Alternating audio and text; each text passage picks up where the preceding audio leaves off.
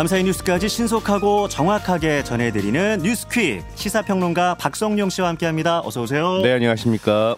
윤석열 대통령이 일본을 방문합니다. 이제 내일과 모레 이틀간의 일정인데 기시다 후미오 일본 총리와 정상회담이 예정돼 있죠. 네, 그렇습니다. 아, 12년간 중단된 양자 정사방문이 정상방문이 재개되는 건데요. 예. 윤 대통령은 도쿄 첫, 도착 첫날인 내일 기시다 후미오 일본 총리와 정상회담을 열고 만찬을 함께합니다. 어, 두 나라 정상은 다양한 현안을 논의할 예정인데요. 특히 강제징용 피해자 배상 문제도 음. 다뤄질 전망입니다. 예. 예, 특히 국내에서 부정적인 여론이 확산되고 있는 만큼 윤 대통령이 이번 일본 방문을 통해서 진전된 성과를 내놓을 수 있을지가 주목되고 있습니다. 또 이번 방문에는 재계 총수들도 함께 하는데요. 윤 대통령은 양국 경제인들과 간담회를 열어서 경제 교류 활성화도 논의할 예정입니다. 네, 어제 뭐 만찬 메뉴가 공개가 돼 가지고 이슈가 됐는데 내실이는 방문 성과가 더 뭐 중요하지 않을까 싶습니다. 예, 그렇습니다. 이런 가운데 윤석열 대통령이 고용노동부가 발표한 근로시간 제도 개편 방안에 대해서 보완 검토를 지시했어요. 네, 그렇습니다. 네. 이 앞서 노동부가 발표한 내용은 이 근로자들이 일주일에 52시간까지만 일할 수 있도록 한 현행 제도를 변경해서요. 이 바쁠 때는 최대 69시간까지 음. 일할 수 있도록 허용하겠다는 것이었습니다. 네. 하지만 이 제도 개편에 대한 각계의 우려가 제기되면서 윤석열 대통령이 보완 검토를 지시한 건데요.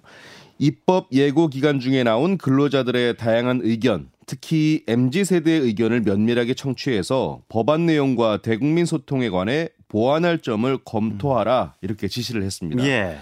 여기에 한 발 더 나아가서 대통령실이 백지화 검토까지 음. 열어놨다는 음. 이야기까지 나오고 있는데요. 예. 일단 여당인 국민의힘은 현장 목소리를 더 듣고 보완책을 찾아보겠다는 입장입니다. 윤 대통령의 대선 후보 시절부터의 공약이었는데 네. 일단은 좀 일부 후퇴, 후퇴한 모양새고 더불어민주당은 아예 폐기를 촉구하고 있죠. 네, 그렇습니다.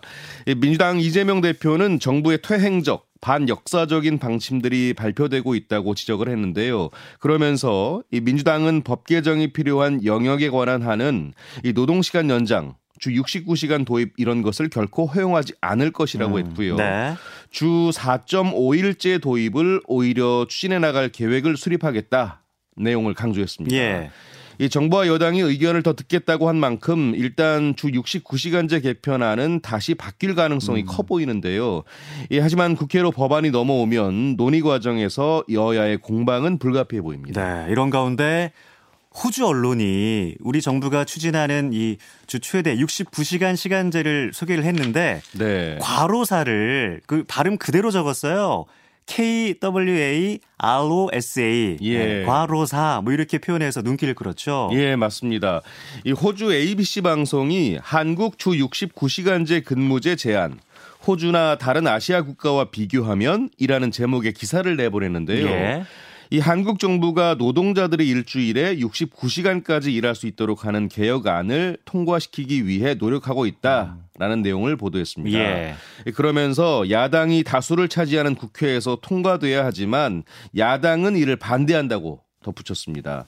이 과정에서 말씀하신 대로 이 한국의 근로문화 때문에 과로사라는 음. 말이 있다고 했는데요. 예. 이는 극심한 노동으로 인한 신부전이나 뇌졸중으로 돌연사하는 것을 일컫는 단어다 이렇게 설명을 아, 했습니다. 예, 예.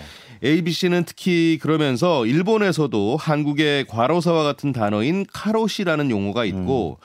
중국에서는 오전 9시부터 오후 9시까지 주 6일 일한다는 996이라는 아, 말이 쓰일 만큼 예. 노동 시간이 길다고도 전했습니다. 아, 보니까 또 공교롭게도 한중일 딱 동북아시아 국가들의 노동자들의 상황. 아, 정말 우리가 열일하고 있습니다, 지금. 예. 네.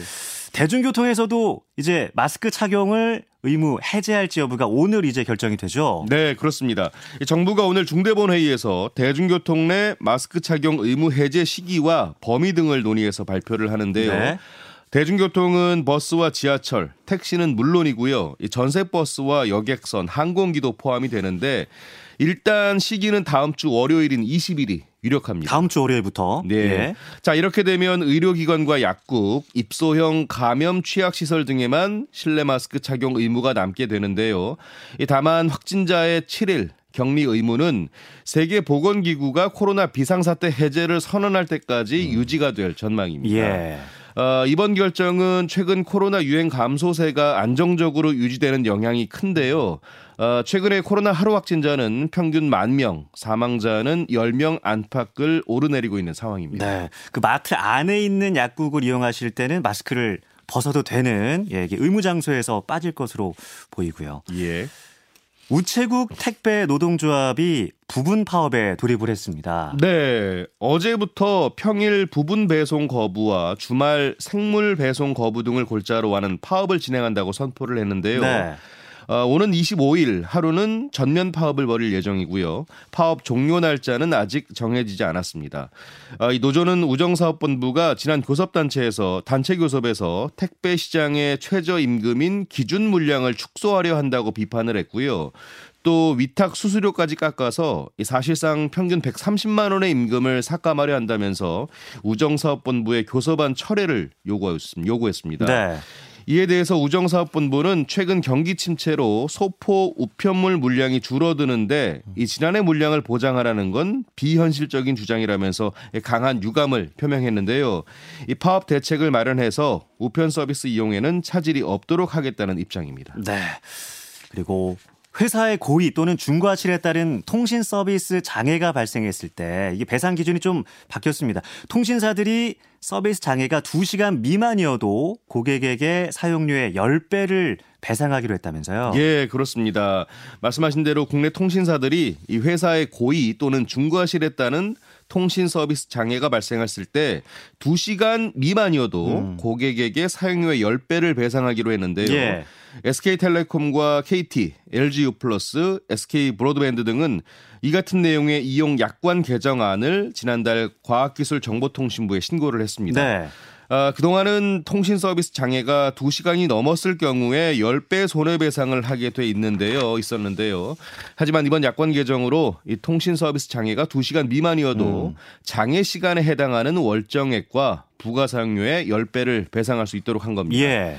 다만 배상 규정은 무조건 적용이 아니라 이 회사의 고의 또는 중과실이 있을 아. 경우에만 해당을 하는데요. 예. 개정된 약관은 이달 1일부터 예, 적용이 됐습니다. 그러니까 단서가 붙습니다. 네. 회사의 고의 또는 중과실이 있을 경우에라는 거 말씀드리고 아, 그리고 안타까운 소식이 들어왔는데요. 서울 강남의 한 아파트 경비원이 갑질 때문에 힘들다 이런 유서를 남기고 숨진 채 발견됐네요. 네. 어제 오전 서울 강남구 대치동의 한 아파트에서 경비원으로 일하는 70대 박모 씨가 단지 내에서 숨진 채 발견됐는데요. 예. 이박 씨는 숨지기 직전에 동료에게 반장 역할 대신 초소 근무를 하도록 한 관리소장의 갑질 때문에 힘들다는 취지로 호소문을 써 보냈다고 합니다. 이 박 씨의 동료 경비원들은 박 씨가 숨진 뒤 아파트 관리 책임자의 부당한 처우와 갑질 등을 알리는 내용의 전단을 붙였는데요.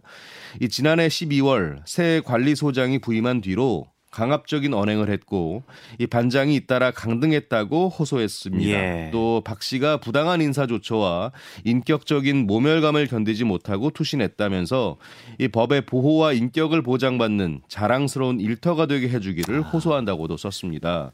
자, 한편 이 아파트에서는 또 환경미화원으로 근무하던 B 씨가 지난주 심장마비로 숨진 채 발견된 일도 있었는데요. 그래서 논란이 더 커지고 있습니다.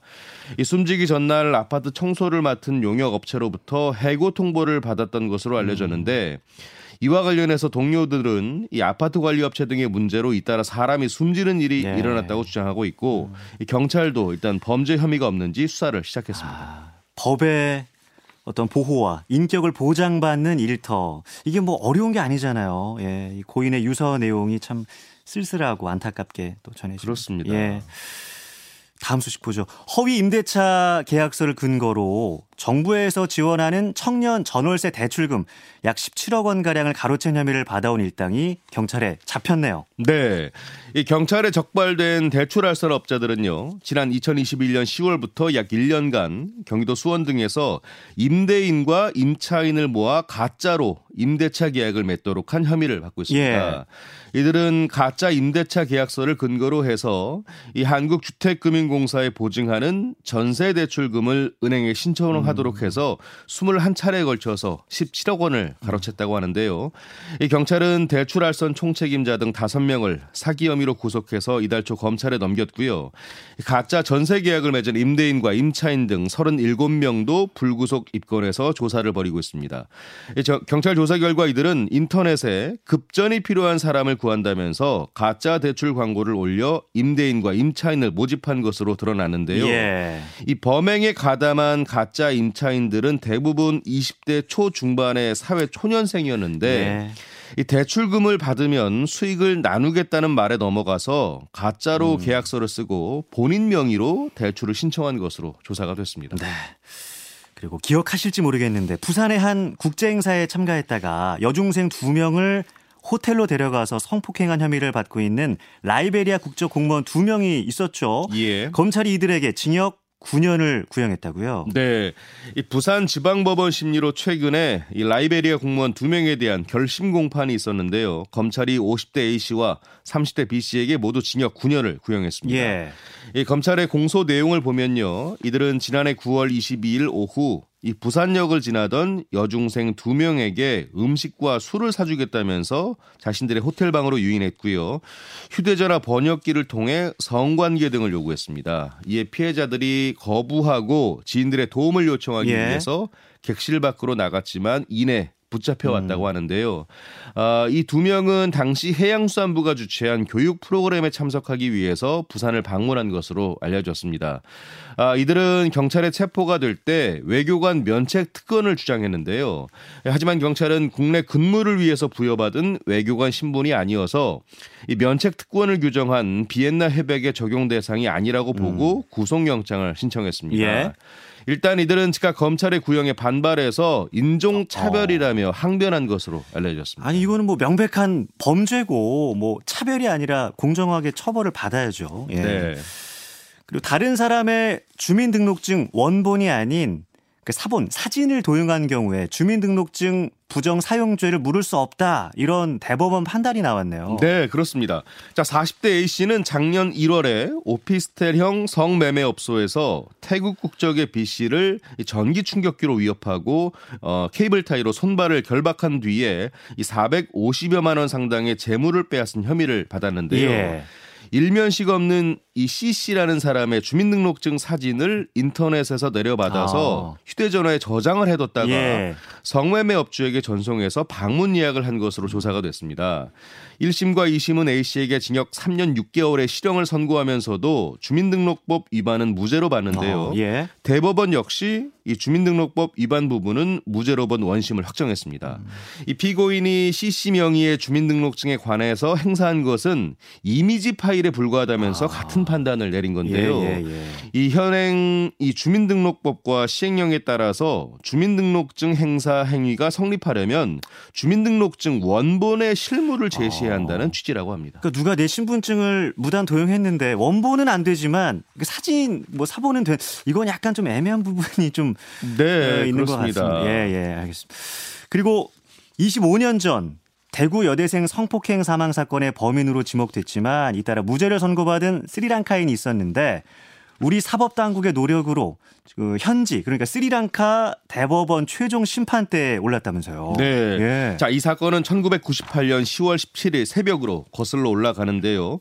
이 당시 대학교 1학년생인 정모 씨는 대구의 한 고속도로에서 숨진 채 발견이 됐는데 이 사고 현장에서 30여 미터 떨어진 곳에서 정 씨의 속옷이 발견되는 등 성폭행 정황이 있었습니다만 당시 경찰은 일단 교통사고로 결론을 내렸습니다. 예.